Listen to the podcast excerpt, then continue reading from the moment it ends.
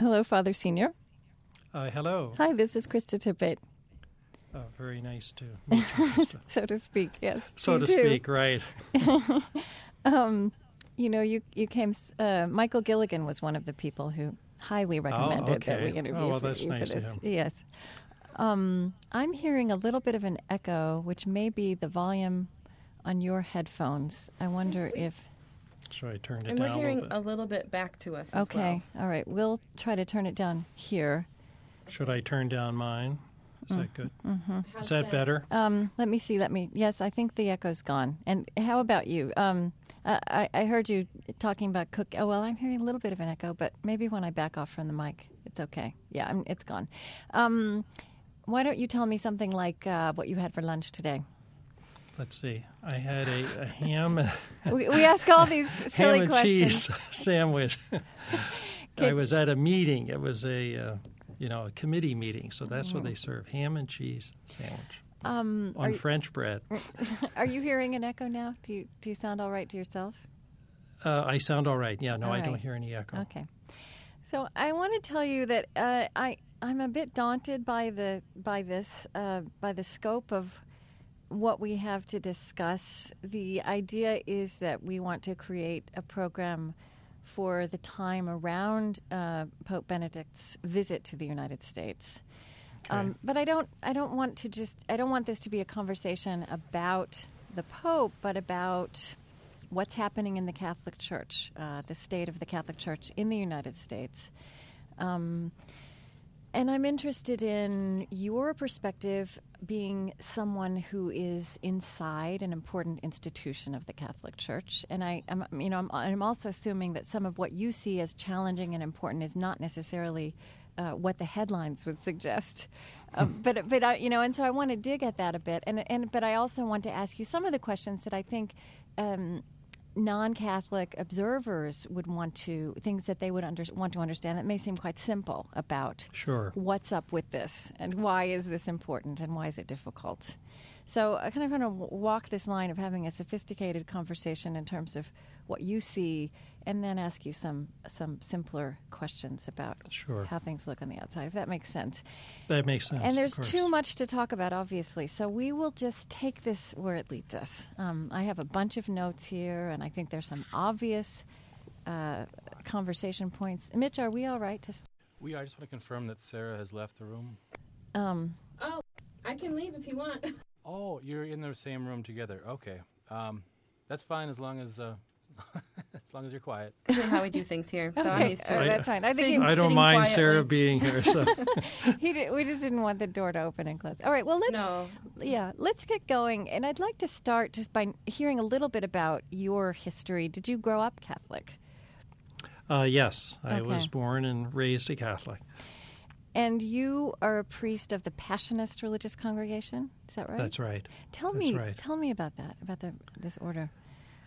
Uh, well, the Passionists are they're an international order, about uh, four thousand members, uh, founded in Italy in the beginning of the 18th century, and we live in community, and our work is mainly preaching work. We have a lot of retreat houses, for example, in this country, uh, or they would go into parishes uh, and have like special retreats or renewals uh, for parishes.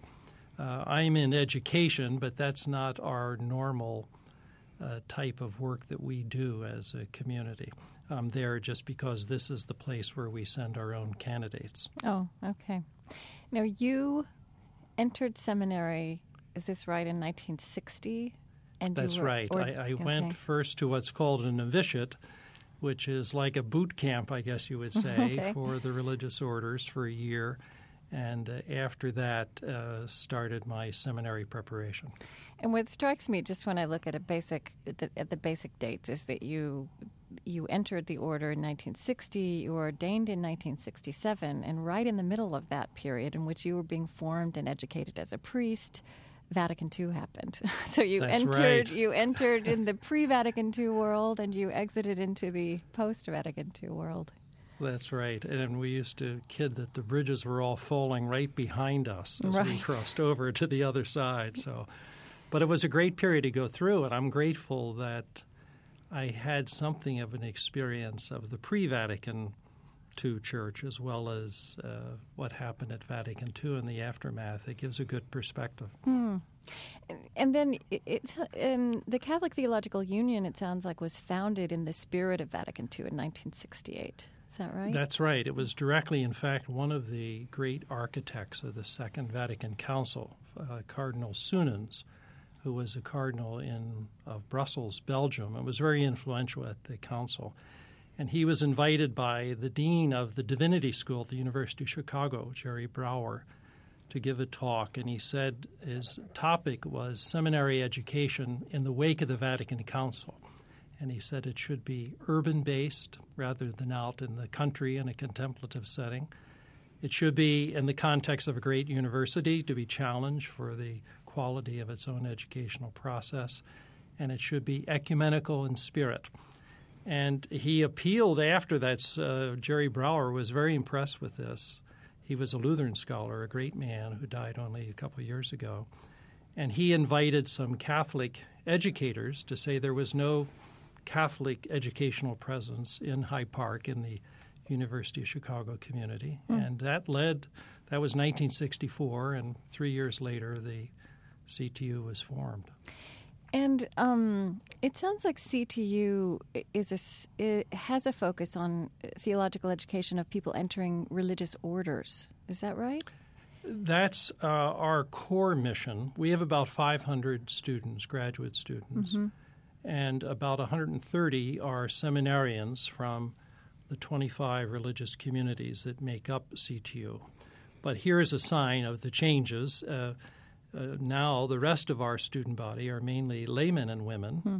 who are coming to uh, get theological education for direct church service or related types of careers or for their own inspiration and education in their faith. And so it's long, quite a mix we have. How long has that been happening? How long has that trend been developing? I would say it picked up speed maybe in the early 80s and has been a steady growth uh, ever since. The number of ordination candidates, as you know, in the Catholic community, has is flat at best, mm-hmm. uh, whereas the areas of growth have been among the laymen and women. Hmm. So, um, as I was preparing to speak with you, I actually looked back over the transcript of a program we did after John Paul II died of looking at his legacy. And one thing that really struck me was how the framing of that conversation, the issues that seemed so important at that moment, may may still be important, but they're not the ones that, that anyone would raise right now if they were framing a conversation about mm. the hmm. state of the Catholic Church. You know, I was talking about we were talking about how church teachings um, had clashed with changes in the United States and Europe concerning the family, the role of women, and medical technologies in that period of, of his papacy. And of course, that's still true. But, sure. um, you know, in the forefront of people's thinking about the Catholic Church's engagement was the consistent ethic of life, um, issues of genetics, abortion, capital punishment, and also, especially John Paul II's analysis of um, the cultures of death of Western society. That that's just not the conversation, at least that um, non. Catholic journalistic observers are hearing anymore. And n- now I want to ask you, um, from your vantage point, if I ask you just uh, to talk about the challenges that are most in the forefront of your mind, the issues that seem most pressing and important as you're navigating the present and moving with the church into the future. You know, what what arises for you? Well, that's a, it's a, big question, question yeah. and covers the ground. But uh, well, first of all, I think that one of the questions it is an internal question still uh, is that of, of Catholic identity, mm-hmm. uh, especially with young adults. Uh, there's been so many studies recently, uh, sort of across the board studies of uh, religious denominations and religious allegiance within those. And one of the things that stands out is that the Catholic community, when you interview young adults, say 18 to 30 roughly, uh, that there's even less engagement on the part of young Catholic adults in their church than there are in, on the part of other denominations. And uh, that, you know, you could take that and, and wring your hands about it, but we're seeing it where we are uh, in a school of theology. We have uh, young men and women coming for whom a lot of the debates of progressive versus conservative uh, all sound like distant static to them. Hmm. And they're much more interested in trying to figure out what it means to be a Christian in this world, what it means to be a Catholic Christian. Uh, they're interested in some of the spiritual practices, if you like, the spirituality that goes along with this tradition and how they might appropriate it. So, uh, one, one issue, one challenge that you'll hear a lot of conversation uh, uh, among the Catholics who are concerned about the vitality of the church is, is that issue uh, how to be hospitable to young adults who have been raised in a very different way, uh, come with very different experiences, and how uh, how do we help them experience uh, Catholicism, whereas previous generations, myself, uh, you know, would have been raised in something of a Catholic culture, if you like. I mean, mm-hmm. there were a mm-hmm. lot of social supports for for the things we thought and did, and whereas the younger uh, adults now uh, have not come through that experience. They've been pretty much assimilated into I guess, a general U.S. experience. So, so that's one question. Mm-hmm. And, and another question related to it. Well, let me ask you about that one. Sorry. And then to, yeah, then, yeah and then we can move. Um, because you've, okay. written, you've written about this subject of Catholic identity, and you, you made an observation that that this is that is more complicated perhaps to discern and define Catholic identity in the United States even than in Europe, which is in fact the culture from which Pope Benedict emerged and to which he is in large part reacting. I mean, what what are the distinctive challenges of Catholic identity for um, citizens of the United States? Well, I think there's a number of, of uh, I'll take one example. I think that intrinsic to the Catholic uh, ethos uh, in its traditional understanding is a strong emphasis on community. Uh, and community as community of worship, uh, community responsibility, uh, the coming together, and the structures that sort of create an environment for a community. Whereas I think a lot of young adults have absorbed another set of values, also valid, and that is the importance of the individual, an individual choice and selection, and sort of constructing your own uh, spirituality simply, rather than simply receiving one that mm-hmm. is a kind of heritage for you. So uh, there's, uh, you know, if you see a lot of these surveys on moral issues, uh, that might be the teaching of uh, the Catholic Church on, you know, sexual issues or other kinds of values that uh, I think young adult Catholics want to make up their own minds on this mm-hmm. and consider themselves fully Catholic but may take a position uh, at variance uh, with the Catholic uh, official position, let's say. Uh, I think also a lot of uh, young adults were were not really instructed as thoroughly uh, in the wake of the council, I think there was a lot of experimentation, a lot of it very life giving and very necessary. In the wake of the Second Vatican Council. That's right. Mm-hmm. Uh, things, you know, the older styles of pedagogy, of catechetics and, and, religious instruction sort of were up for grabs in many instances.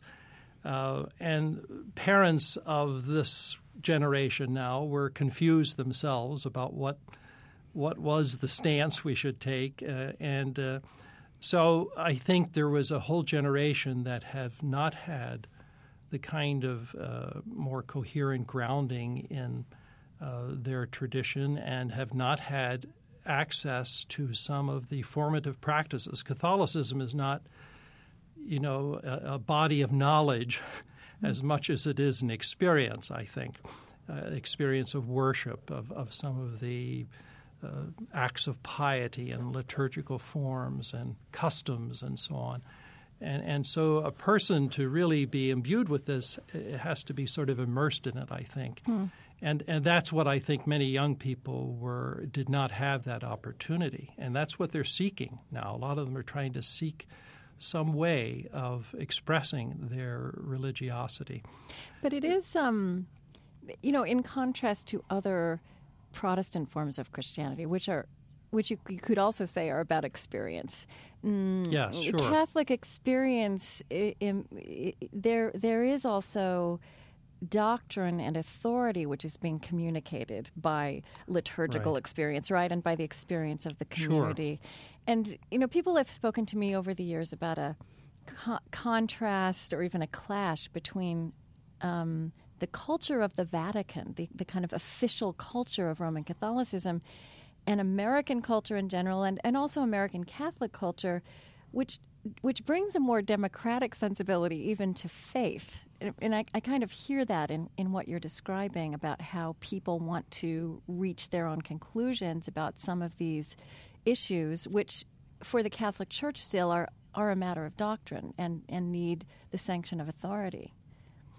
Right. No, I think you're expressing it well. It, it's a it's a subtle situation. Mm-hmm. I think you know the when you have a billion Catholics or so, there's a lot of variety, and and it's you know despite its appearances, it's not controlled from top down lockstep. You know, it's a, there's always been different currents and eddies in the way people understand being Catholic, and a lot of it influenced by a particular culture. But I think you're right in saying that uh, in the United States, there's, you know, people like to take initiative. Uh, there's a lot of volunteer type of spirit. Um, people want to choose on their own. So when you have a, a church that is strongly hierarchical, uh, when in the past a lot of decisions about uh, liturgy or about uh, mores or the way a parish would be organized was done through the bishop, through the pastor, and people more or less went along with that. Now you have a very educated uh, Catholic community. In some mm-hmm. ways, the Catholic education system has been a resounding success, and that's the problem. You know, in some ways, it's made it difficult. You have, uh, uh-huh. you have intelligent, educated people who want to have a say in the governance of their community and want to, you know, they feel they understand some of these things and are not just going to take somebody's word for it. You know, uh, Donald Cozzens once said to me that the he, he, thought that the Second Vatican Council liberated the imagination of Catholics, and that you still have Catholics committed to the institutional church, but but they're thinking Catholics in a way that Catholics in previous previous generations perhaps weren't. I, I think there's a lot to that. Mm. You know, it's. Uh, and and I think that many of these movements, uh, you know, you could go take a much longer view, and this is probably a little bit self-serving to the church, but you know, things like uh, personalism, feminism, you know, science, and so on. The, these, in a way, are sort of the child of the church's own uh, educational system. I don't mean just the Catholic Church. I mean Christianity mm. and its and its own view of the human person and. You know, and sort of glorifying the human person. So, although the church way, has these, often struggled against those movements, in their that's right. Some have said stages. these are these are like the adolescent children mm. of of the parent that is Western Christianity, mm. and uh, I think these things come to a rather acute. Uh, tension here in the United States, which is a very westernized, although still a very religious community compared to Europe. And uh, the, as we were saying before, that the, the Vatican is representing uh, sort of this strong uh, authority trying to hold together this uh, worldwide community. And so at times there are clashes. Uh, I, I, think. You know the the biggest challenge is, is not the tension between the Vatican and the U.S. Church.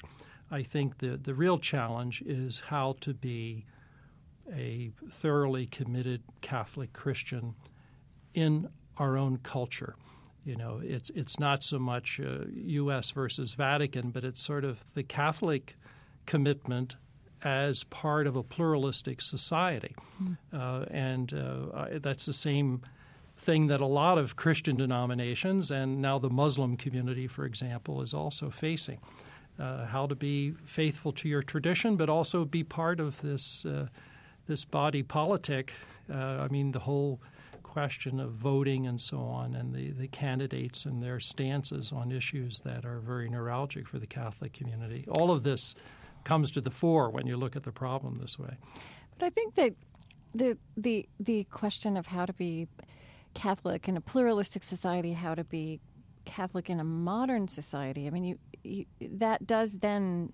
Um, that does does then put pressure on very specific issues of doctrine and authority and teaching. So, for example, I know that gosh, I just got I just drowned in studies when I started looking at this. There's so many statistics about what Catholics right. believe and what they think is important. But I, I, think there you know there are some there are some generalizations I think you can make that um, uh, that there is that American Catholics. Let me just look at my notes. That American Catholics um, are you know overall favor contraception. I don't know if we want to talk about contraception today, but overall they sure. favor opening the priesthood to married men and to right. a slightly s- smaller degree to women.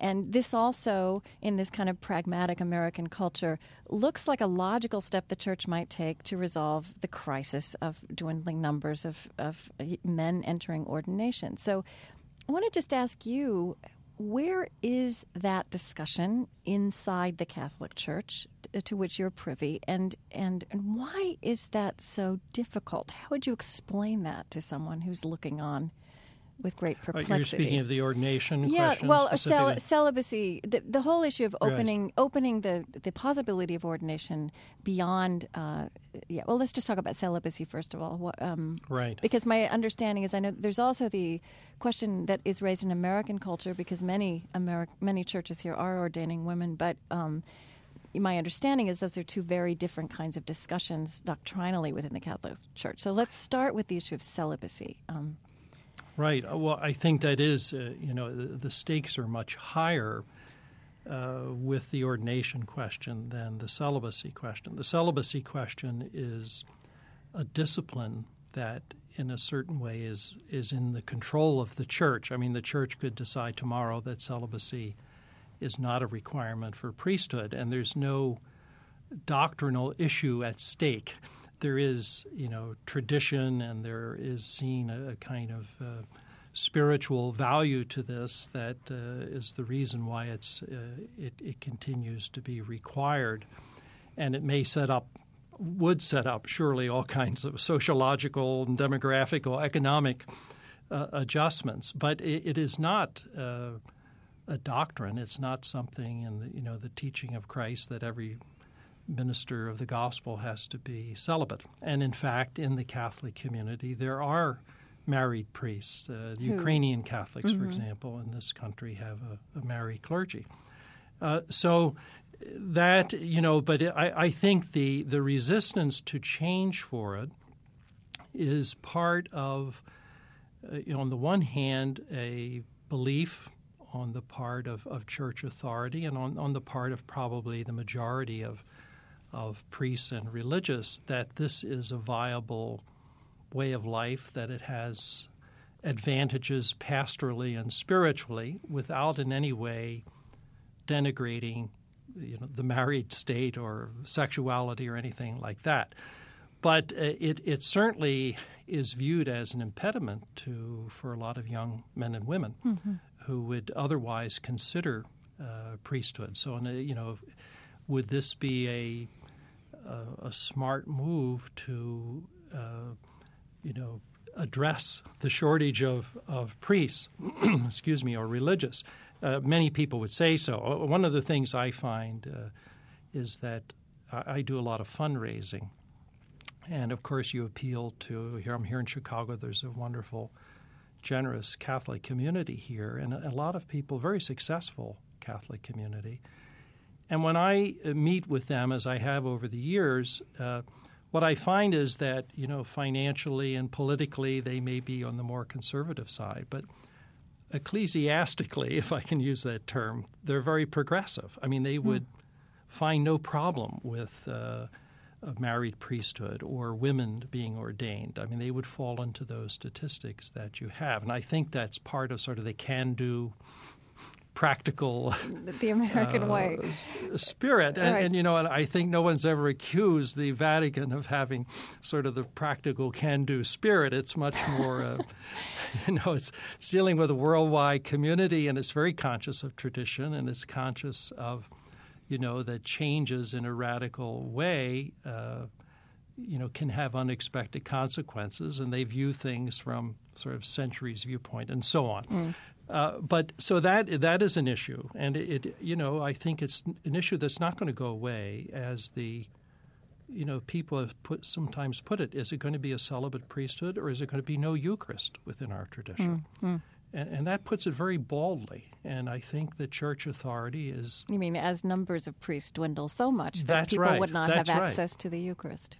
Yeah, and that is already happening. I mean, where you have uh, priestless parishes, even in this country, the further west you go into smaller dioceses, there's many churches that do not have a priest uh, resident, and there's sort of circuit riders going around, and it means, as it has meant for many years in, in Latin America and other places, that uh, you maybe have access to the Eucharist, to the Mass uh, once a month or, or more, more less frequently and uh, you have a communion service, but within the Catholic tradition, that's not the same.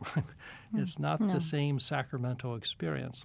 So that's that's a pragmatic question. The, the, the question of ordination, if, if I move to that, right? It, you mean including ordination of women? Is it ordination of women? Yes. That's right. Now the, the the stakes are higher there in this sense that uh, Pope John Paul II uh, and certainly, I'm sure the Pope Benedict would, would be in the same way, and, and the vast majority of, of the bishops believe that they're dealing here with uh, a, a command that goes back to Christ's own teaching, you know, and this is debated in the Catholic community, and a lot of people are not persuaded by it, but it is the the motivation for the you know hanging on to this uh, this teaching that only a male can be ordained a priest, and uh, that is a tremendous cause of consternation and suffering on the part of many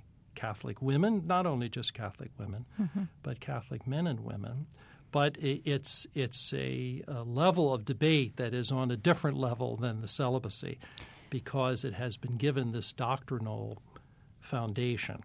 I mean, now you mm-hmm. know the church uh, over the centuries, uh, you know, works through some of these issues, but I really don't see uh, in my lifetime, certainly, uh, this uh, this changing. You don't see the ordination of women. That's right. But could you imagine that you could could you imagine a married priesthood in your lifetime?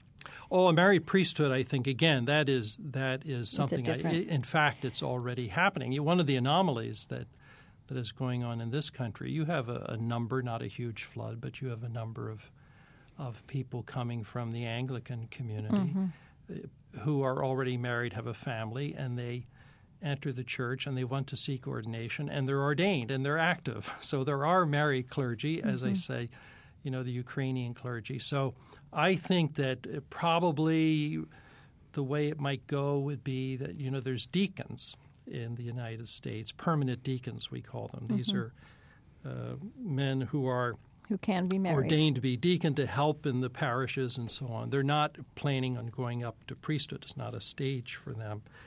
But I think uh, some of them, uh, most of whom are married, uh, you know, ordaining them as priests would probably be, you know, sort of a, a, kind of married creep into it, you know, mm-hmm. or a, a step sl- sl- sliding to the side. Oh, you're talking issue. about creeping and sliding, and I think from the outside it looks so rigid and Byzantine sometimes, the way something like this is discussed I'm or sh- not discussed, and how right. it might possibly become a decision.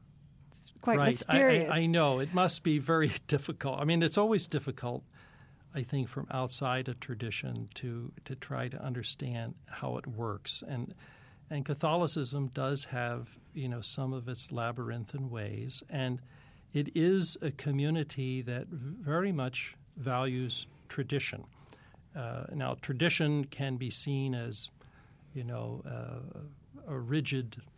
Uh, encirclement that doesn't allow you to be free or to deal with things, or you can view tradition as a kind of strength that a core set of values and practices that, that helps you navigate.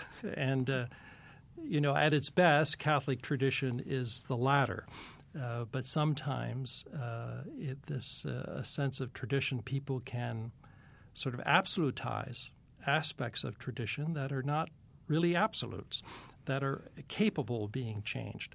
And uh, that's uh, some of the debate that goes on in Catholicism is, you know, is this a core value or is this something that we need to adapt or even sacrifice for the sake of the gospel, for mm-hmm. the sake of our mission as a Christian community in the world? And, and that's, a, you know, that's a debate worth having, and it's often not an easy debate. And, and that, I think, on the people who are thoughtful Catholics, not just clergy, but uh, you know the Catholic community as a whole. That that's the kind of ferment that's going on when you were saying earlier, Krista, about what what would be some of the issues inside. Mm-hmm. Uh, this would be uh, some of the things that are of great tension in the Catholic community now. You know, we um, we're thinking about doing a program about the ordination of women because there's there has been a lot of activity. You know, there are several groups. I'm sure you've heard of them who are who are staging ordinations of women right. and a few uh, married men. Um, now, they they don't conform. They they are often have often been set in motion by bishops who are not bishops in good standing, and so you know simply don't. Um, for the most part, I believe. I believe that's fair to say. For the most part, that they don't. Um, that they're not within the tradition of apostolic succession and c- couldn't wouldn't be recognized officially anyway. Right. However, that doesn't change the fact that this is happening and that there are women and married men who are um, out there now ministering, calling themselves a reverend, a father right. or a right. mother. Um, and I, I wonder, um, it, it's easy to say that that hasn't been sanctioned, and I, I, think that the policy of the Vatican recently has simply been to just absolutely ignore it, not even comment on it, not not even um, sanction people, uh, censure people. Um, and yet it's happening. There will be a New York Times article about it. There was last summer about this spate of unofficial ordinations. Yes, right. I want to, you know, and Pope Benedict has spoken about the dictatorship of relativism as a as a great danger of the present. But I wonder if you know how do you tell the line between relativism or catering to the culture and in fact revelation happening uh, mm.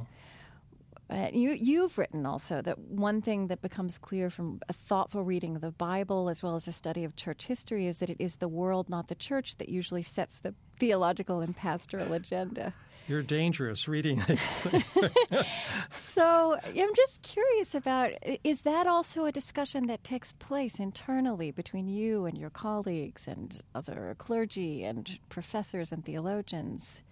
How do you see? Right. right. Yeah. Yeah, no, it's, uh, you know, for example, at the school where I am, Catholic Theological Union, probably 40% of our student body are women. And our faculty has, you know, probably a third are women. And on our board of trustees, we have women and so on. So it, it's, you know, they're and right women there. are nine and ten parish life coordinators in the American yeah, Church. Are women. that's that's right. right. I mean, th- this is the this is the anomaly of the Catholic experience in this country. I mean, you have women who are head of, uh, you know, healthcare industries that are, you know, three or four of the largest uh, in the United States, and you have women who have been running school systems and and so on. I mean, that are running institutions and given enormous responsibility, mm-hmm. but there's not the concomitant recognition when you turn to the, the question of ordination. Uh, you, you, know, it is an ongoing discussion. I think that uh, a woman who, if, like, uh, I will take some of our faculty members, you know, to here they are in a church institution that's preparing candidates for ordination. Uh, I don't doubt that uh, some, not all, but some of our women faculty uh, may themselves have felt called to mm-hmm. to the priesthood. Uh, so they they decide, uh, and in I think often a heroic way, uh, to remain engaged. You know, to sort of uh, move beyond the anger and continue to uh, carry out their mission of education and of service without losing their convictions. And, and another interesting dimension of this, uh, many of the women uh, who I have uh, come to know and cherish in my work as a priest in my life, uh, some of them don't want to be ordained to the priesthood as we have it. You know, mm-hmm. in, in, other words, uh, they're not looking to, you know, don a Roman collar and step into the same uh, modalities of uh, the way priesthood is exercised. Uh, I think they're looking for something, you know, an overall powerful transformation. Right. They would like to be part of a transformation of the the office of itself. the whole institution mm-hmm. and mm-hmm. the church and the priesthood. And uh, you know, I, I think all of us long for that. I think anybody worth their salt is not content with the way things are, and that, uh, and I don't mean this in a sort of an anti-authority view. It's just that, you know, you're aware of all the humanness. Uh, we've gone through this whole abuse uh, question, right? Uh, and you know, a lot of uh, priests, uh, their way of celebrating the Eucharist or their way of dealing with people leaves a lot to be desired. It, you know, and, and any bishop or anybody that's aware of the situation would would readily confess that. So you know, there's a need for transformation, and a lot of uh, women are looking for that and and working towards that. But this is a difficult issue for us. Uh, there's no question about it. Uh, you know, you get to a point uh, in your life and you say, "Well, am I?" do I tune out, you know, mm. or do I stay tuned in and you know work with uh, all my heart and soul at what I'm doing, uh, not giving up the dream, you know. And I, I think that that's. Uh, what is the dream? How would you describe the dream? Well, you know, I think anybody that's involved in the life of the church, and particularly in a, say an official way in the church's ministry, I mean, you are aware of the humanness of the church. By that I mean its frailty, uh, its inconsistencies, uh, that it lets people down at times, that it's not as holy, frankly, as it's called to be. I mean, you know, this is where this is us, mm-hmm. and so you long for the uh, a, a, church that is more transparently a, a, sacrament of grace in the world, and that is uh, a place where people feel welcomed and where they can be experience compassion and forgiveness, and a church that stands for for justice, hmm. which is another big issue. Uh, you know that I think is a struggle in the the American Catholic Church. But so I mean, you're you're longing for the kingdom to come, I guess, in biblical terms, and uh, part of it, it is is you know, uh, I, I, remember reading uh, Dietrich Bonhoeffer's uh, life together. And he said that mm-hmm. one of the enemies of community are the wish dreamers, who are more in love with their understanding of the community they want to have than they are with the community God actually gives them. And, and that struck me as wisdom. you know, right. That uh, you have to deal with where you are and who you are, but you can't die in place. You know, you have to keep trying to be uh, to, to make things more uh, more integrity and more transparency. Let, us talk about the um, the sexual abuse scandal, and specifically, what I'd I'd love to hear you reflect on is uh, how that has made its mark. What has it?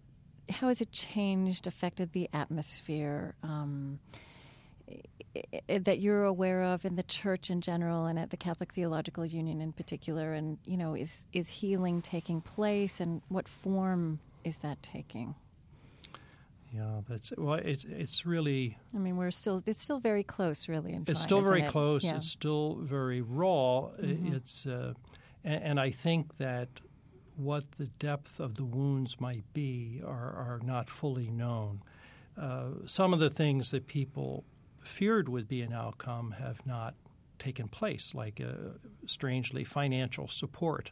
You know, is uh, the collections dip for a while and they're sort of back to where they were, but that's not uh, the full indicator. I'm just wondering on in the minds and hearts of, of young adults who are coming forward uh, what this has meant for them, this kind of, uh, you know, moral failure on the part of the leadership of the church, the bishops, the priests.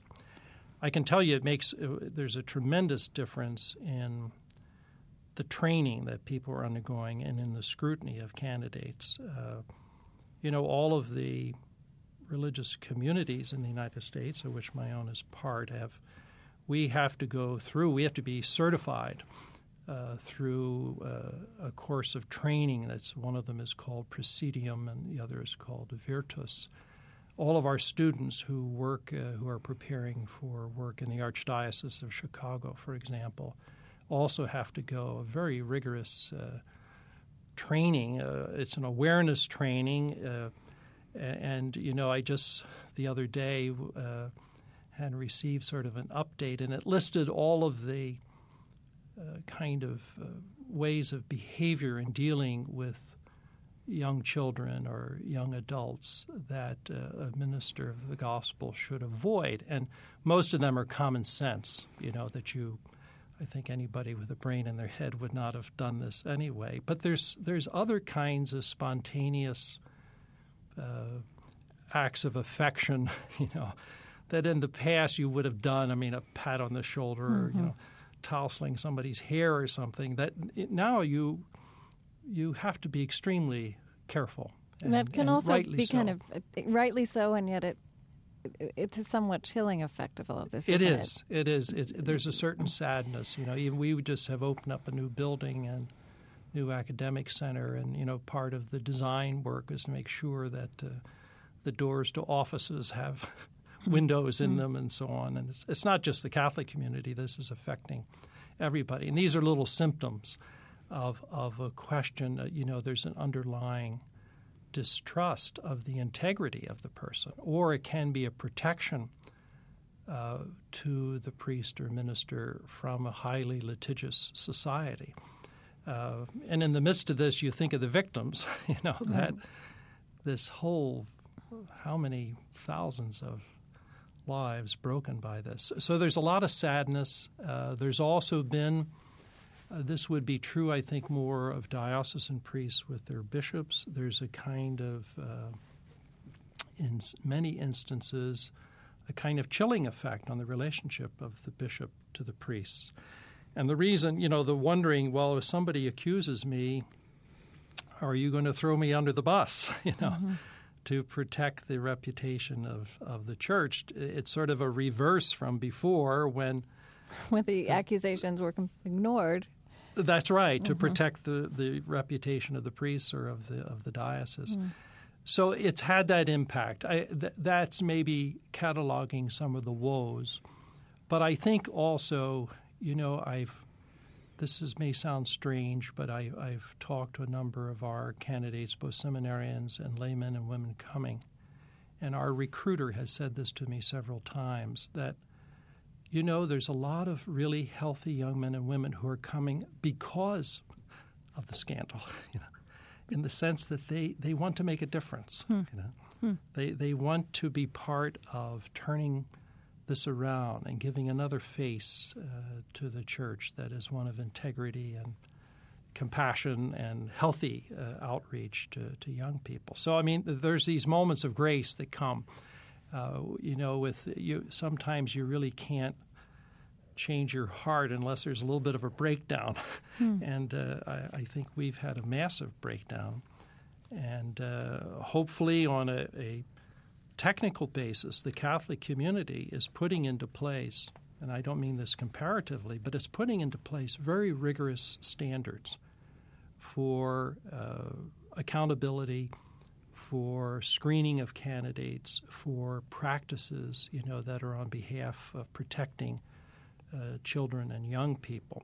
It's not perfect, but it's wow! It's what an investment is going on here. I see this on the ground, and that you know that may help. There's a lot of other professions that have uh, this challenge also, uh, and probably don't have the kind of organizing capacity that the Catholic priesthood has to to sort of impose mm. these requirements. So, I know that that some people felt that that at the root of that crisis were precisely some of these issues of authority, and that that needed to be examined. Um, maybe as part of that picture that you drew a moment ago of mm, the question of how the church can be transformed, um, should be transformed, might be transformed. Do, do, you is that part of the deliberation now, or the ongoing work that's happening, looking at what what went wrong? with the well, I think there there is a lot of uh, discussion about that in in the sense, if if I understand right, the the notion of of transparency, of mm-hmm. accountability, mm-hmm. of of openness, of not working in the dark and secret. Mm-hmm. And I, I, think this is particularly true of the reaction of uh, religious leaders, bishops, and major superiors of communities that uh, in many instances uh, one would be too many, but in any instance that you know where there was a credible accusation, then they move somebody and nobody knows about it. Uh, you know, you never heard about it. I, you know, I, I, can say, growing up, I'm 68 years old. I, I never heard of any of this. I mean, mm-hmm. I don't mm-hmm. know whether I'm the most naive person in the world, but I, I never saw it. I mean, I think all of this was shuffled it behind was hidden, the yes. closed doors, and uh, you know that I think people are saying, wait a minute, that that's a kind of a toxic way of doing business as a Christian community, and there should be accountability. There should be laymen and women on these boards. It should not just be you know clergy review boards and so on. Hmm. Uh, th- there is also discussion uh, in, about uh, you know did celibacy have a role in this, uh, and I, I think most people are saying, well, not celibacy as such, but the fact that a celibate clergy can be a haven for someone who's a predator. You know? mm-hmm. uh, so those discussions are, are certainly going on, and the bishops are still. They've commissioned a number of major studies that uh, very expensive and important studies to try to get to the root causes of this, and that still has not yet been completed. Hmm. I want to ask you about the current Pope, Pope Benedict, the former right. Cardinal Ratzinger. Um, yes. You know, the, uh, John Allen of the National Catholic Reporter, an excellent journalist, did a yes. did a piece after Benedict's first year, and um, and I, I, need to I need to couch this story by saying that he he started he he, he said that he, he mentioned that you know. Uh, Cardinal Ratzinger was known as the Vatican's enforcer, uh, his, God's Rottweiler, the Panzer Cardinal, the German Shepherd, um, an arch conservative, a hardliner. Um, his conclusion in the course of the article was that that the most striking thing about Benedict's first year was how relatively little of that character had been seen. But he told a story that I think did capture um, the, an image that a lot of people had, including uh, Catholics had, of this man who became pope. Um, it was of a an editorial cartoon in a communist newspaper in Italy. Uh, it was a play on uh, a, a, story about John the 23rd, a pope who the Italians loved, a right. treasured memory um, that the Pope once uh, was an opening of the Second Vatican Council. The Pope was not scheduled to address the crowd.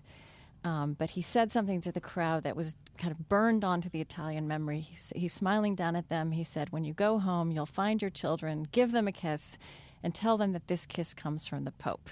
And hmm. that this summed up the legendary love of the man. And that then, after Pope Benedict XVI was consecrated, uh, the same the newspaper ran a cartoon that showed this Pope at the same window saying, Tonight, when you go home, I want you to give your children a spanking and tell them that this spanking comes from the Pope. um, I don't know how honest you can be with me about this, but. Well, uh, I'll be happy to be honest all right. you. Uh, you, you, know, I. Uh, this is. Uh, not uh, name dropping or something, but I, I actually came to know the Pope in an unexpected way. I'm on a Oh, you're on the Pontifical commission. Biblical Commission with him. right, Mhm. and he was the the chair of this, and we met uh, every year. We meet uh, for seven or eight days in a plenary session, and then sometimes, uh, you know, less extensive meetings. He was at virtually every session. There's 20 of us uh, in this room. He was at the coffee breaks. He was with us at mass in the morning, and he's with us at meals and so on. So he really had a chance. This is over five years, you know, uh, before John the uh, John Pope John Paul II died, and. Uh, when I went there, I had I, I didn't expect him to be counseling people to spank their children, but I did have a, uh, an image of him as fairly severe. I mean, he's in a role that he was, I guess you could say, the enforcer. His role, his service Right. to the Pope and the Church was to, you know, monitor the orthodoxy of Catholic teaching. And the pictures I saw of him, he looks uh, sort of severe and so on. Yes. And uh, when I met him, I was, and, and many people have this experience who have, who have met him and been with him personally. I, I was totally taken by surprise. I mean, he's he's a very unassuming man. There's he's a, I would say a reserved, uh, somewhat shy man. He's not the ebullient personality of John the Twenty Third or Pope John Paul II for sure. He's an academician. But when you, when the first time I met him was at, you know, like personally, was at the coffee break of our first session, and I went up to introduce myself, and uh, this I, I won't forget this impression. It, it was as if he was the nervous one, you know, meeting a celebrity, and and I'm nothing, you know. He doesn't, but but his demeanor is that way, and he's an extremely kind person, and his way of interacting with you in conversation, he's a listener, and I, I, I don't want to romanticize this, and I'm not, you know, trying to create a Pope Benedict fan club, but his personal, uh, the feel of him personally, the persona, is is of a very uh, comfortable, uh, winsome person, and the groups that have met with him, uh, including interreligious groups, have have been taken aback by this, and you know, I, I think that he was in a role for oh, what, almost 20 years uh, as head of this office, the Congregation of the Doctrine of the Faith, in which you know his official role was to, as we were saying, to be a kind of monitor. Now he's in a pastoral role, and you know, for the first time in many years, he was Archbishop of of Munich for only a brief time. Before that, he was an academic, and then he came right to Rome and served almost the entire pontificate of, of John Paul II. And now he's in a role where you know he's meeting people and he's uh, you know he's he's got to be pastor and he can't he's not you know representing a doctrinal perspective simply he's he's worried about the life of people and he meets hundreds and thousands of people on a daily basis uh, and you know he when we we always meet with the Pope as part of this commission for a good portion of a morning while we're there. And he received us when he was uh, Pope for the first time, you know, after we had come to know him and be with him. And uh, it, it was very touching. You know, he, he remembered every one of our names, and you could see it was moving for him. These are familiar people coming to him, and he hmm. has academic interests. He enjoys these kind of discussions we had.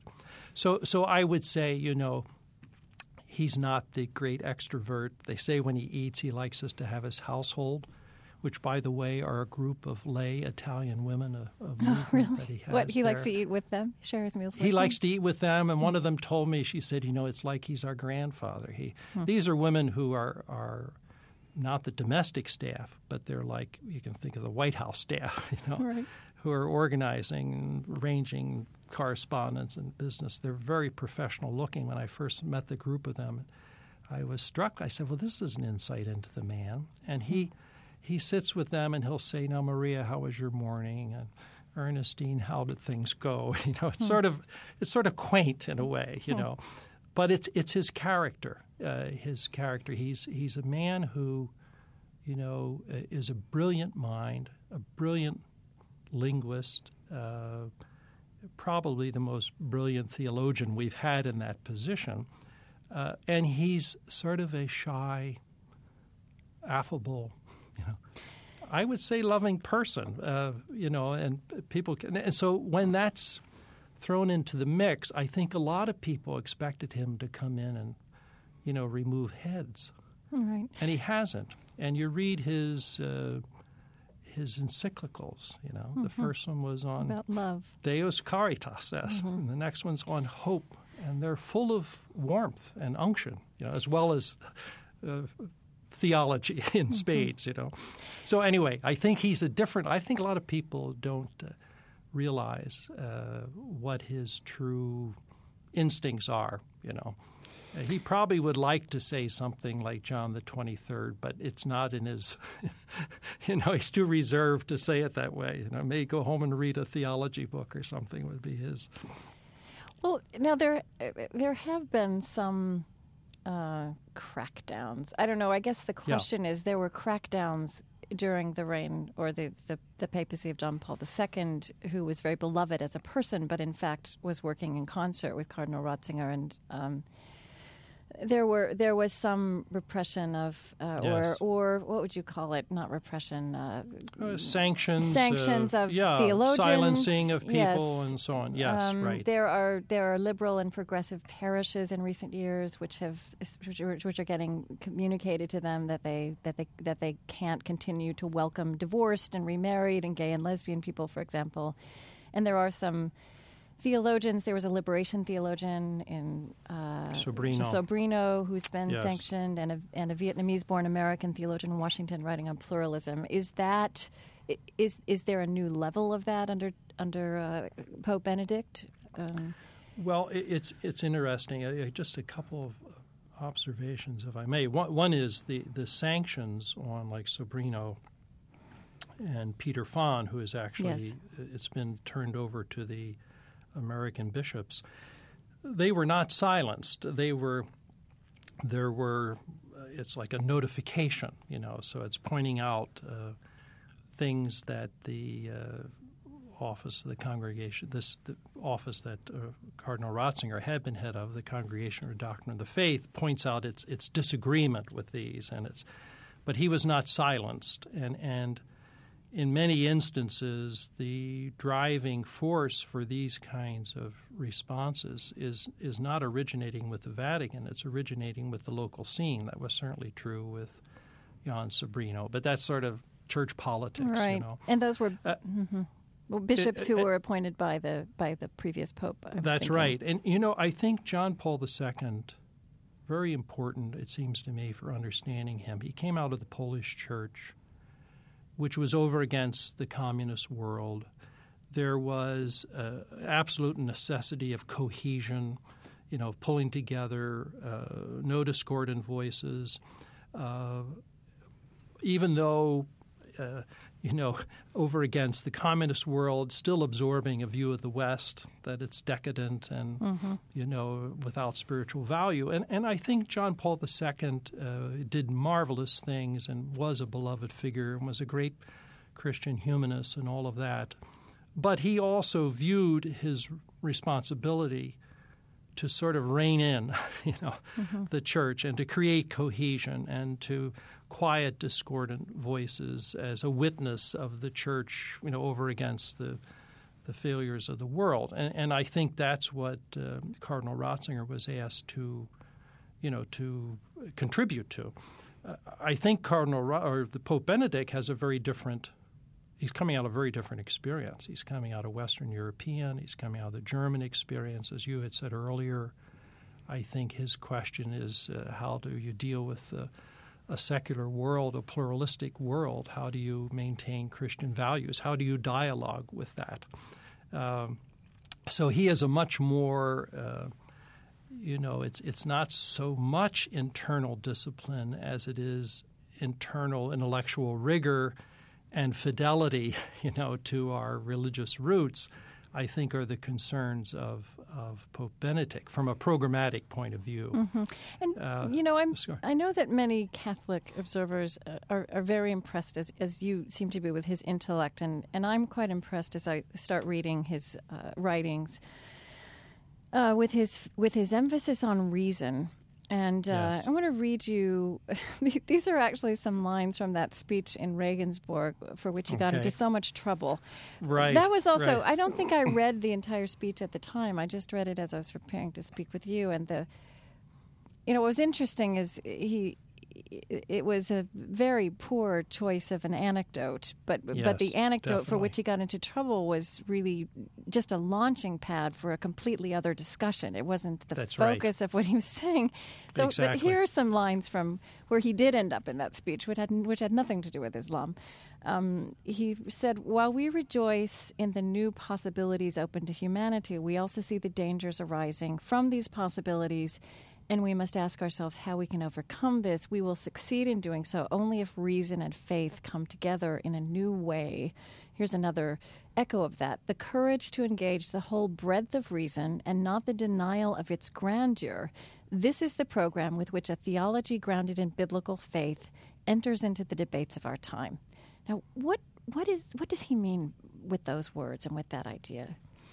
Well, I, I think I would say you've put your finger on what is really central to his thinking and has been, you know, prior to his his becoming pope. I'm not a expert commentator on, you know, Joseph Ratzinger's theology, but what I know of it and, and reading with interest what he has had to say as pope, that this is his concern. I think he is affirming uh, he's he's an intellectual and he enjoys this has been true all the way through his professional life. He enjoys debate and discussion with people who are not Christians or agnostics, you know, whatever it might be. He, he enjoys intellectual discourse. And that, I think, is part of what he's saying there that reason, the ability of the human mind and spirit to think, to think through, to analyze the world, the, the science that goes with that, that is a gift of God. You know, that's part of the human creation. And that there is fundamentally no uh, com- incompatibility between that discovery of the world through human reason, disciplined human reason, and what we know through the biblical revelation, through the, the church's own intuitions, its best intuitions. But one has to make room for the other. You know, hmm. if if reason becomes a kind of ideology of empiricism, that there's no opening to the possibility of the transcendent, then this is his thesis. Then then reason begins to go astray. You know, it begins to absolutize, and, and you have like the end of the French Revolution, or you have some ideology, some political ideology uh, moving in, Marxism or socialism, Nazism, not socialism, but I mean, and this is his view. So the same, it's true if religion is, turns in on itself and is not able to move out of a religious language and can, cannot engage, you know, the, the philosophy, metaphysics, uh, the human reflection driven by reason, then religion has become sectarian and insipid. So his, uh, or it, it turns, as this was his concern, I think, behind the Regensburg speech, that religion can turn to violence. It can create an image that is is not tempered by human reason. So he's calling for, and this is really very much at the heart of Catholic intellectual tradition for a long time. Uh, you know, Catholicism has never tried to put like its political theology or its moral reasoning simply in religious terms. It wants to be able to appeal to people of good faith. It's also probably worth noting, just because there's kind of a famous clash between faith and reason, science and religion in our time, but that that is almost exclusively driven by Protestant voices. That that's that that's not so much an issue in Catholic intellectual tradition. I Right, and, and I, I would think, you know, for example, evolution. Mm-hmm. that is such a debate. That I mean, that that is not really a Catholic issue. You know, you have some Catholics that are calling for intelligent design, but for most, they're saying no. Let the science take us to where it goes. You know, Right. uh, Thomas Aquinas' thing: all truth is from the Holy Spirit. You know, no matter no matter where it comes from. You know, so I think that this for for Benedict, it's he's seeing a Western culture that, in his experience, at times absolutizes reason and feels that religion is, you know, insipid or even worse, that it's a, a- kind of not worthy of a rational th- person, you know. Uh, so he sees it going astray, and, and he sees secularism as the kind of ideology that emerges from that kind of absolutizing of reason, that there's no room for mystery, there's no room for the possibility of, of the transcendent. And uh, he feels that that's the, that's the issue underneath a lot of the of Western struggles, political and uh, uh, scientific struggles. Uh, so, th- you know, that's a very different problematic than what John Paul II was dealing with. He was certainly aware of this issue too, but that's that's not what he grew up on. But it is what Cardinal Ratzinger grew up on. Is Uh, it, where is the? How do you explain what looks then like a contradiction um, between this virtue um, that Pope Benedict places on reason and on, on intellectually reasonable faith as well, and then his qu- quite famous uh, tussles that he's had with with intellectual religious thinkers like Hans Kung. I mean, yes, where, yeah. how does that work? Well, uh, maybe we're not all always consistent or something. I mean, that may be part of it too. But I, I think it's on the side of uh, what is the uh, soundest expression of Catholic Christian teaching.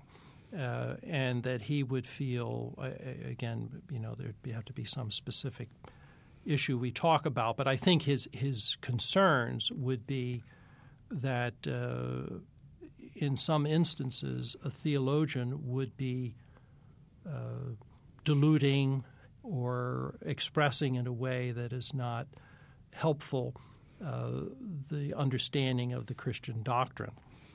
So it's like a discipline on the religious tradition side. It doesn't take away from. Uh, it's not saying, well, you, you don't have to be a thinking person to be a, a good theologian. You have to be a thinking person, but your expression, your bottom line is not in. It's not a good bottom line. Can- I guess can be contravene saying it, in, in these instances. So, you, So it's- juggling a few different balls. That Uh, That's right. I mean, it's trying to hold this all together is, you know, it really is difficult. I mean, it is difficult for someone to try to be as faithful to a religious tradition that has all kinds of things in it and to be a person of their own time and culture, you know, and open to it and uh, not uh, just condemning it or not seeing it as dangerous all the time. Uh, you know, I think it's interesting. Just was it yesterday? You know, the the sacred penitentiary, as it's called, which is sort of an interesting combination. wait, wait, what are we talking about here? Th- this is this list of sins. Did you? Oh, yes, the seven deadly sins. Well, they, they they've added. I mean, it's not the. I was talking, in fact, with a reporter yesterday from the Sun Times, and he wanted to know, well, you know, is this a list of sins that Catholics sort of carry around with them? You know, and mm-hmm. is this is, is this list expanding, or is it going to anything dropping off the list? And I said, well, it's, you know, most Catholics wouldn't know that there is any kind of list. But what was interesting was this Vatican official saying, you know, there's been too much focus on sexual mores. And here we have the environment, and we have questions of genetic manipulation and cloning and, and so on. I mean, the issues that technology uh, and our own modern progress have created for us that are moral issues. But there's not as much addressing of them, or people don't see them as a moral issue. Uh, and so he was saying the focus should move there. And, and many people speculate that's a kind of preparation that the Pope, who's coming really not on a pastoral visit, but he's coming at the invitation of the United Nations. And I suspect, if given his recent statements, he's going to talk pretty much about ecology. Uh, you know, trying to focus And that on is being sort a person of, and a leader of his times. that's right, Mm-hmm. and and you know what are we facing as a human family uh, in our world? I mean, the violence and so on is there, but also, you know, what are we leaving as our heritage and so on? That, that's the way he's been addressing this.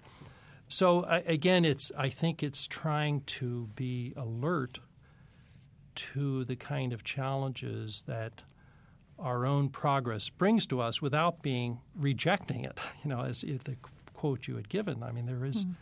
the beauty and the power of what has been achieved through human reason and science, but there's also flaws and ambiguities that we have to address. So. I suppose i um, uh, we're trying to focus on the American Catholic Church, and there's certainly enough Right. to talk about there. But one, you know, one of the big the ways in which the whole big picture has shifted, it, it, it was shifting all along, but in terms of our vision, is the north-south dynamic of the church, and the fact that now 32% of Catholics are in North America and Europe, and 68% are in the rest of the world. Um, the one way I think this dynamic is showing up, uh, this dynamic of just the changing face of the church is showing up in the United States, is that Latinos now account for one in three adult Catholics, and I believe that it's even a larger share if you look at younger Catholics. That's right. 45%, nearly half of all Catholic ages 18 to 29. Just curious, from your vantage point there at the Catholic Theological Union, um, how is this changing the work you do and the outlook that your students have and how you think about the future of the church? Well, if you gather all our students together, you would see that those statistics you've quoted are certainly true. Uh, that the complexion of our, literally, the complexion of our student body in the last 20 years has changed dramatically. And we, we have a lot of international students anyway. About a third of our student body are from about 42 countries. But the, the as far as the U.S. Uh, students, uh, there are very significant and growing numbers of Hispanic students, Latino men and women. And, you know, they, they come with a very, their heritage is, is different. Uh, I, think that uh, compared to our students who are Anglo and have grown up in German, Irish, whatever, you know, families of that heritage, the, the Mexican American, for example, th- they are still rooted in a culture that and their language that is thoroughly Catholic. Uh, oh, so this if- issue of the Catholic identity that you spoke that's about. in right. The beginning, that- Catholic identity Whereas, is uh-huh, that, it's being played out very differently, uh-huh. and uh, the kind of expressions of piety, uh, you know, much stronger Marian piety, for example, uh, much more uh, festivals, you know, and fiestas, and much less uh, a kind of allegiance or uh, a direction towards the parish community. It's more, you know, the ethnic community and the neighborhood and so on. Uh, very different from when my grandparents came over and would go into an Irish parish or a German parish or something like that. Uh, here, the parish boundaries and parish affinities are, are less important. And yet, uh, you know, there's also a great demand for their own culture, for theology to be expressed uh, in terms of their own experience, to look for a Latino theology. Now, there's also And- this interesting dynamic of this strong charismatic component to Latino Catholic spirituality, some of which comes from the Latin American experience of the last few decades. Does, is that part of that also? I, I, I think it is part of it. Actually, we don't see as much of that, I Okay. would say, whether it's a self selection or something. But you certainly do see it in uh, the parishes, you see it in the, the Mexican American community. There's much more of, I would say, an emotive expression of uh, religious uh, feelings and religious values, and, and I don't mean that in any denigrating sense. It's it's it's a more earthy, uh, maybe more holistic uh, expression. but but also the point you mentioned of the Americas. You know, this was Mm-hmm. uh, John Paul II's uh, challenge when he came to Puebla, the meeting of the Latin American bishops, and said, you know, we should not be thinking along political divisions when we're talking about the church. And that, you know, the Americas, uh, uh, there's a, an affinity, and, uh, you know, the immigration, the same thing you're talking about. Uh, so, uh, you know, we have students that are very involved in immigration issues. Many of the religious communities have students who are undocumented. And so these issues that are going on in our current uh, political discourse uh, are life and death issues for a lot of our students and our religious communities and for the people they serve. So the feel is, uh, you know, it's, it's much more urgent and, and passionate uh, than it may be for our students who, who don't even think about this, whose citizenship is never questioned, or who are not separated from their families, or not thinking about being deported. Uh, so anyway, that that's it, it's a very different feel. There's a vitality uh, in all of this. I would say any you ask anybody again. I'm just thinking of my experience, but it would be true of the church at large. There's a tremendous vitality, and, and as you pointed out, the young people. You know, the church. What is it? Close to half under, you know, of young adults Catholics are going to be Latino very soon. So, um, I think we've succeeded in not having the predictable discussion because I realize we haven't spoken about the Latin Rite yet, and that's the thing that's that's had all the headlines lately. That's right. That's right. so, it's probably its rightful place in the overall picture. really, I think so. Yeah. okay, I mean, really, I think this is, uh, as I see it, I'm probably being overly optimistic, but but I feel it's a gesture, you know, to. Uh, it, it was intended as a gesture to those alienated on the right to, you know, say, look, that experience you had of the mass, the ritual, uh, is not invalid. You know, you can use it if you want. Uh, if you know, go through certain. If you're a community and you want to do that, there's, there's a number of pretty interesting restrictions on it. But I don't sense any groundswell. One of the bishops here in Chicago told me that, you know, Chicago must has you know a couple million Catholics. How many are active is another question, but there's a lot. And he said on a given Sunday they have an opportunity now for Latin Mass, and the total October count, as they say when they count the number of people for the official things, was 1,300 attending these. Hmm. That's a pretty small number. Now it may get bigger with all of this discussion, but I don't think that the Latin Mass or going back to the Latin liturgy is is going to be a mass movement in Catholicism. I, I really don't think so. so um, I have a couple of questions here. They go together, but I want to kind of roll them out. Um, see, we we you could see you could see the Pope Benedict's r- restoration of the Latin Rite Mass, and then another um, controversial move he's made in 2007 was to restate the thesis of Dominus Jesus, um, which was a, Yes. an, um, a statement that uh, about s- other kinds of Christians.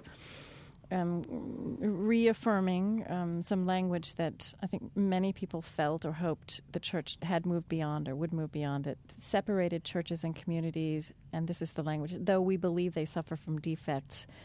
Um, and then it goes on to say, are deprived neither of significance nor importance in the mystery of salvation, but this language of the defects of other traditions. Now, you at uh, Catholic Theologi- Theological Union, I, I, on your website, I see that you have Catholic, uh, Protestant, and Jewish uh, teachers. The question I want to ask you is um, Is there a different kind of dialogue and reaction that takes place inside the church, in an institution like yours, than the kind of politicized talking head dialogue that is sparked in the media with these kinds of um, understandably controversial moves on the part of Pope Benedict? Well, what, what I, the way I try to express this myself is, you know, what's happened over the last 40 years or so since the council is that really profound friendships have been forged with people of other denominations. I mean, we do have some Jewish faculty member and Protestant faculty members, but we're also, even more importantly, part of a, a network of other theology schools here in Hyde Park. And we have open cross registration. So in any given class, there there are students from various denominations, and our students go to classes there and so on. And and the, the faculty and administrators that uh, we've come to know. I mean, there's a mutual respect, there's a friendship. Uh, there are differences that we clearly recognize, but this doesn't translate into denigrating or despising another Christian. So it, it is that experience and web of friendship. That's the context in which you receive and interpret right. this kind of pronouncement from the Vatican.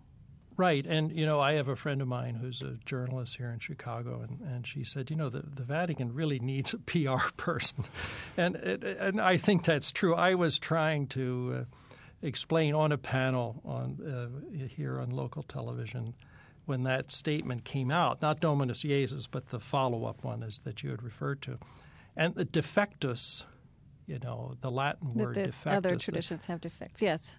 Yeah, and and you know, it's. Uh, in Latin, because this thing starts out saying that the Catholic Church has the full components, you know, of the Church of Christ, the sacraments, and all this, and other communions are are defective, and what that means is, you know, they don't have all the components, but a defect, I think, has a more even more pejorative connotation. So the word in English, in English. has a different ring than it don't, does. Don't you Latin. think? I mean, yes, I think yes. to me, when you say you have a defect, there's yes. something wrong with yeah. you. Uh, whereas this is talking it's formally more, and, incomplete and saying, well, the, is more incomplete mm-hmm. would be you know probably a much better word mm-hmm. because at the same time you know as in that statement as you also alluded to that uh, these are means of salvation for people. Uh, I there was an editorial in the Chicago Sun Times when this came out, uh, like a an op-ed piece, and and the uh, uh, the conclusion of the writer was that you know the Vatican is saying all non-Catholics are going to hell. That was the title, you know. Right. And I said, well, it, it, doesn't say that at all anywhere in it. But I mean, I also don't absolve uh, when these statements are put out, and there's not uh, not attention to the impact. I think that's a problem. It's a problem for those of us in the trenches, let's say, or in ecumenical settings. But the discussions I've had with you know my counterparts and so on, I, I don't see any scar tissue mm-hmm. from this kind of comment. They understand, and you know, uh, we we talk and we have an understanding. We realize there are different ecclesiologies, and uh, each of us, you know, are in our own tradition and setting, but we look across at the other not as if we're perfect and they're defective. As Cardinal Kasper said, well, you know, the Protestant denominations probably look at us and see defects too. You know, so it all depends not, on your vantage may not declare here. it to the world, though. That's right. We don't have the uh, the Vatican. They don't have the Vatican trumpet to uh, bring these out. Um. Uh, I'm, I'm struggling with how much more there is we could talk about. Um, I just, sorry, I ju- and I just lost my train of thought, which I don't have time to do. Um,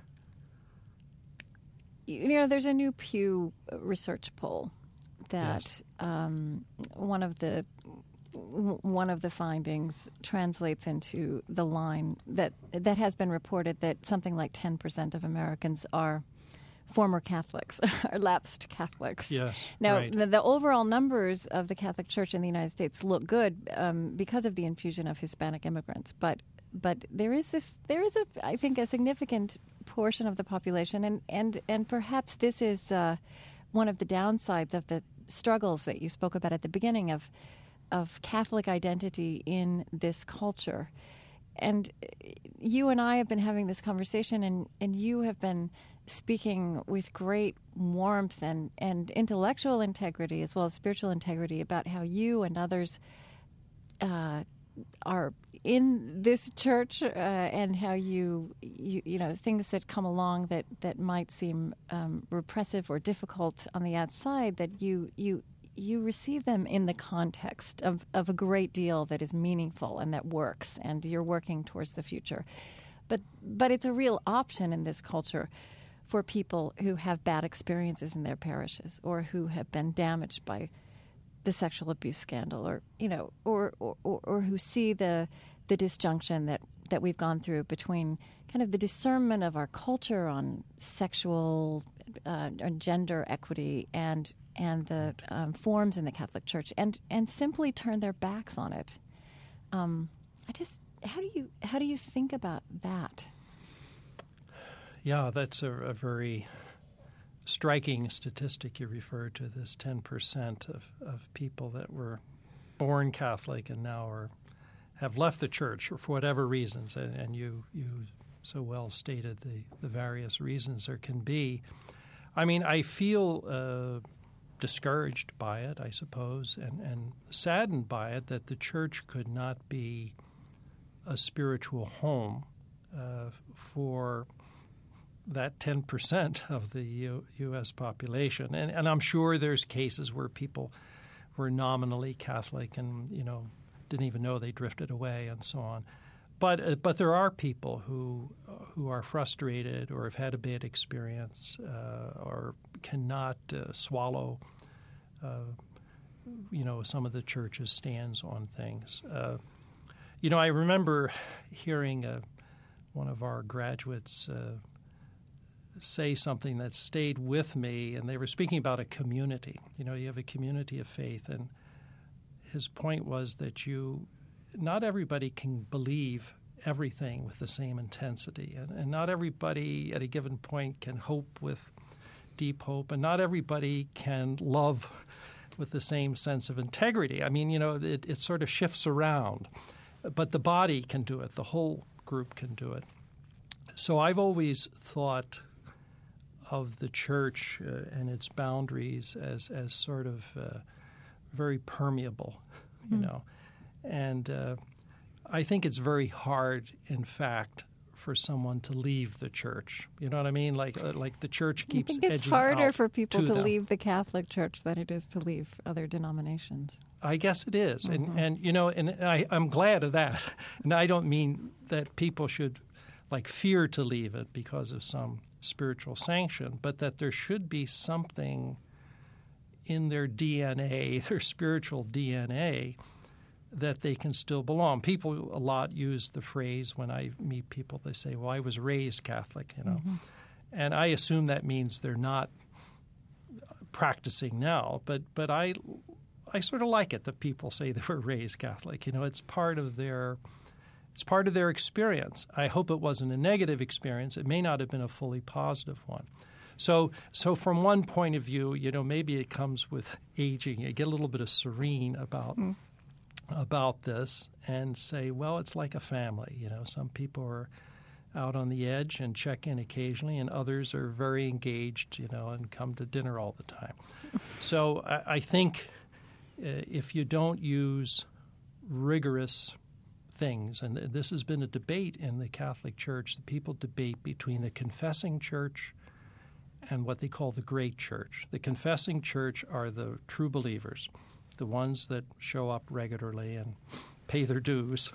And then you, you got the others that check in now and then, or, you know, in a census, they'll say they're Catholic, but they haven't been to church in five years. And, you know, do you want to just go with the the uh, you know elite, or do you say all of these are ours? And, and I think that that's an important pastoral stance for Catholicism.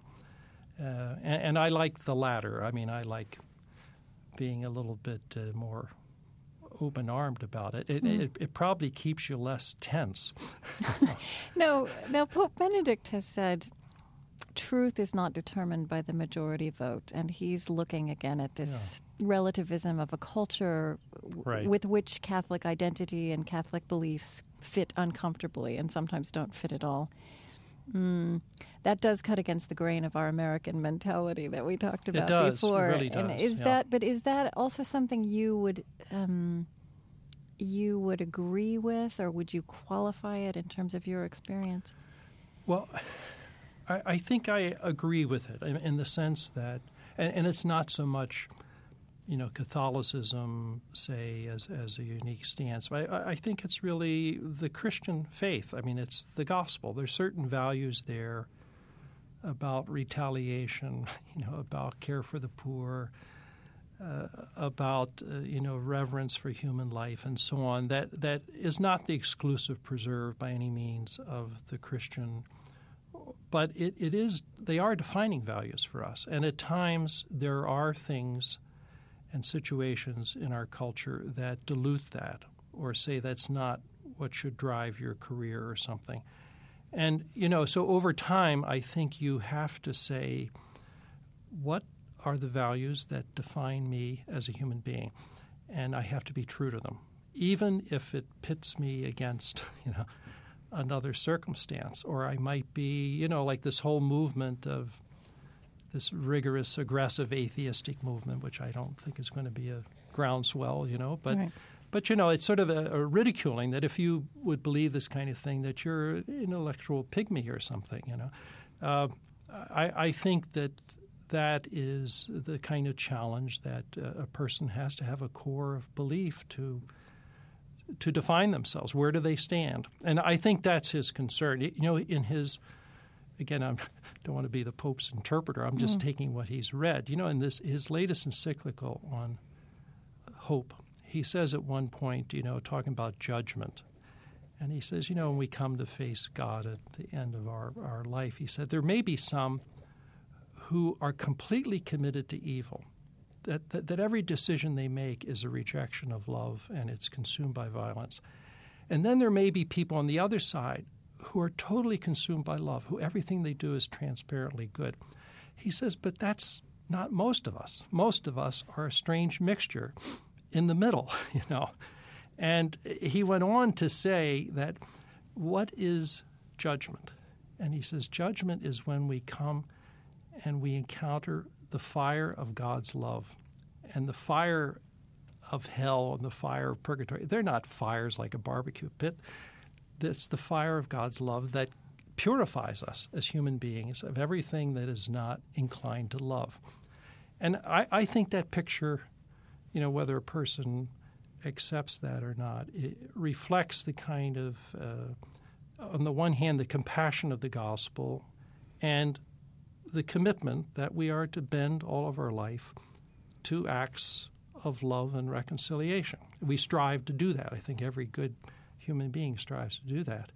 And that, at times, to carry that out, you have to you know you can't walk over people if that's mm. your or you can't sometimes there's aspects of our career or we may have a position that that constantly violates that for us so anyway I, I don't want to slip into a sermon here but that i think these that's a very important issue of otherwise what what does a life of faith mean if it doesn't define you in your the very heart of your being you said to me when we first began to speak that you were grateful that you had some time that part of your life was in the pre-Vatican II church. Um, right. And then you moved into your priesthood in the in the Vatican II and the post-Vatican II church. And um, you mentioned also a, a, while ago that that uh, that the that a pope that the Vatican has to think in terms of centuries, and that really is at odds with uh, with the way our culture thinks, which is it wants every change and resolution to come immediately.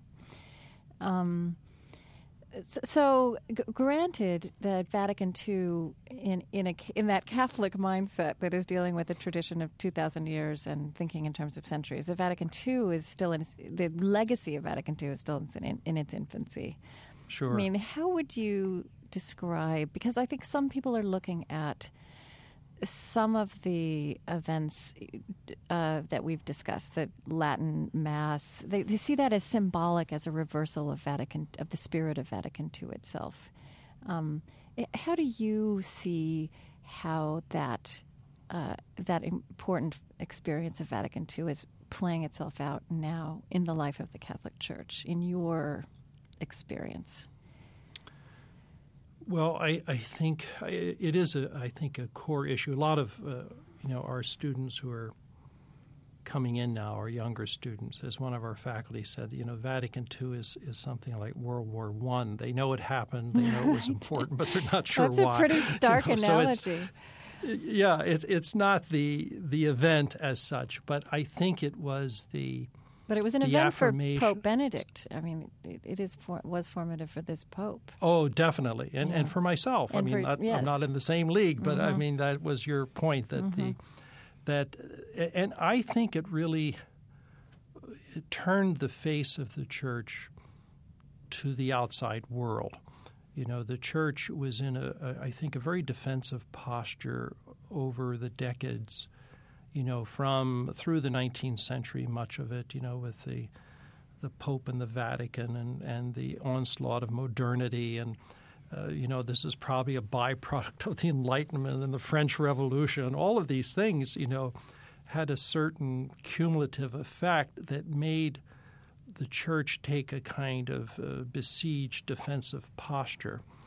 Whereas Vatican II, uh, in many ways, whether it was you know liturgical language, whether it was adapting to culture, whether it was taking a more positive view of other religions and denominations, it it sort of accepted modernity and some of its fundamental perspectives and said we're part of this, we're responsible for it, and and we belong to it and we need to serve it, and, and that you know that that was it, it's a very fundamental stance, and I think it also had an impact of uh, releasing over time the church from being basically a European experience and the realization for the first time that the church is universal in the sense that there are cultures, non Western cultures, the Southern Hemisphere, the things we were talking about earlier, that, that are as legitimately Christian you know, and have something to say about what the gospel means.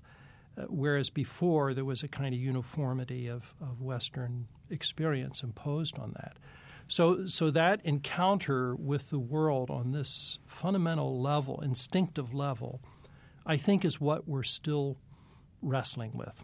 Uh, and, and some do want to sort of, you know, well, let's go back, you know, and, and protect ourselves from these difficulties and the influx of these toxic values but you know the genie's out of the bottle, and uh, uh, in so many ways, uh, the church has embraced the world. It may not always seem that way to the world, but I think it has. I mean, ju- just look at the commitment to interreligious dialogue in Catholicism.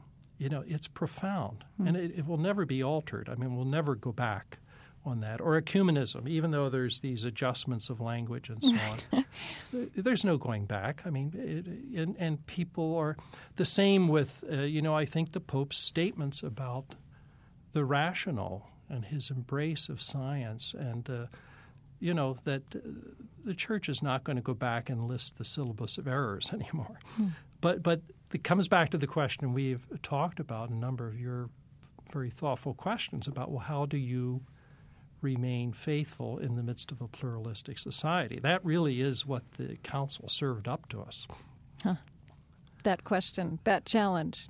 That challenge, that challenge to be a part of the world. And, you know, there's that famous introduction to the uh, statement in the Vatican Council of the Church in the modern world. And it starts off and says something to the effect the hopes and fears, the joys and sorrows of the world are our joys and sorrows and our hopes and fears.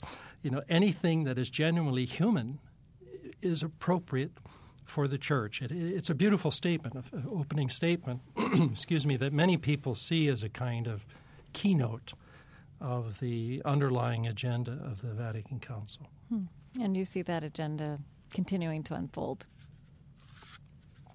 Definitely. I think it's unfolding in myriad ways. And uh, that, that's why I was glad to, you know, in certain ways, bridge the times. Uh, you know, and I look back, I, I, I did not resent some of the rigorous practices of you know fasting and abstinence and you know confession and various things that sort of define Catholic customs. I never resented them when I was in them. Hmm. Looking back, I'm glad we could put them aside, but it helped me understand. I mean, I understand where the people who are seeking the Tridentine liturgy. There was a lot of beauty to it. Right, you're I love saying, the chant. Yeah, and there, there's there's a lot of talk, and we, we won't go into that and don't have time to. and I, I am going to speak with uh, someone who's an expert on seminaries and Good. ordination. Well, But there you are. Great. but there is also the phenomenon of younger ordinands being more conservative and going Yes. back to the tradition, and you're kind of describing them retracing your steps.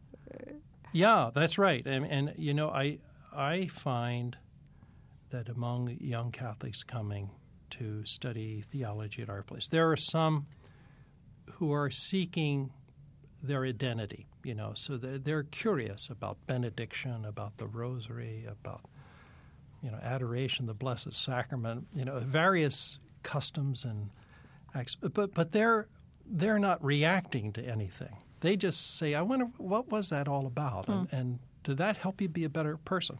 That's different from a rigid authoritarian personality who thinks that by being ordained and, and wearing the right uniform that they are going to have personal religious authority in a parish. You know, hmm. Hmm. they're not. A lot of them are crashing and burning as they find out people don't won't accept it. You know, so that's a different expression, and and you have both. Sometimes they look the same from the outside, but there's a very different worldview inside. And you know, I don't mind at all. Uh, a young Catholic sort of trying to find their way through some of these uh, practices, as long as they can relate to people. You know, when, when John Paul II issued a, a statement called Pastores Dabo Vobis on the formation of priesthood, he said, you know, those four dimensions human, the theological dimension, the spiritual training, and the pastoral training. He said the most important of all is the human. And if the person can't relate to people or they have some kind of a warped understanding of authority or how they relate to people, uh, you can't do anything with that. You know, you can fix the theology and the, the the pastoral training and so on, but you have to have that humanness uh, underneath, or else uh, it's in vain. And that's what you have to look for. I, I've really stretched you, and we really have to finish. But I do want to ask you one final question. I, I just want to ask: there, there is, uh, well, things that are difficult and debated get a lot of play in our culture, and I, I, I do want to ask you. Um, what would you like people to be watching in terms of what gives you hope, or even where you, you know, where you see hopeful change happening? Um, in the church, kind of moving in the Catholic Church, moving forward? Well, my hope, uh, and maybe it's because of the work I do, is is the the younger generation of Catholics. They're getting a Uh, bad are- rap too. They're getting a bad rap. You know, I was at a conference where, uh, with a sociologist from uh, Catholic University who's done a lot of studies, and they're talking about, you know, of this young adult group, you know, maybe 60% are sort of drifting away from the church. And, and then I asked, I said, in absolute terms, what is the 20%? What, what numbers are those? And it's something like 2.8 million young people, okay, who are very committed. And, and I'm thinking, you know, it's sort of the glass half full, hmm. half empty. I mean, 2.8 million is, is more than most denominations in the United States. And here you have this group of people who, despite all of the goofiness that goes on in the church, are very committed, you know. And there's, I'm sure, among the rest of the percentages, there's varying degrees as mm-hmm. normal young people think about their life, you know. So I, I, I find we get a lot of that 2.8 million people coming, and and they're healthy people. You know, they're thinking about their career, about marriage, uh, but they're also seeking deeply to be spiritually formed. They're very idealistic.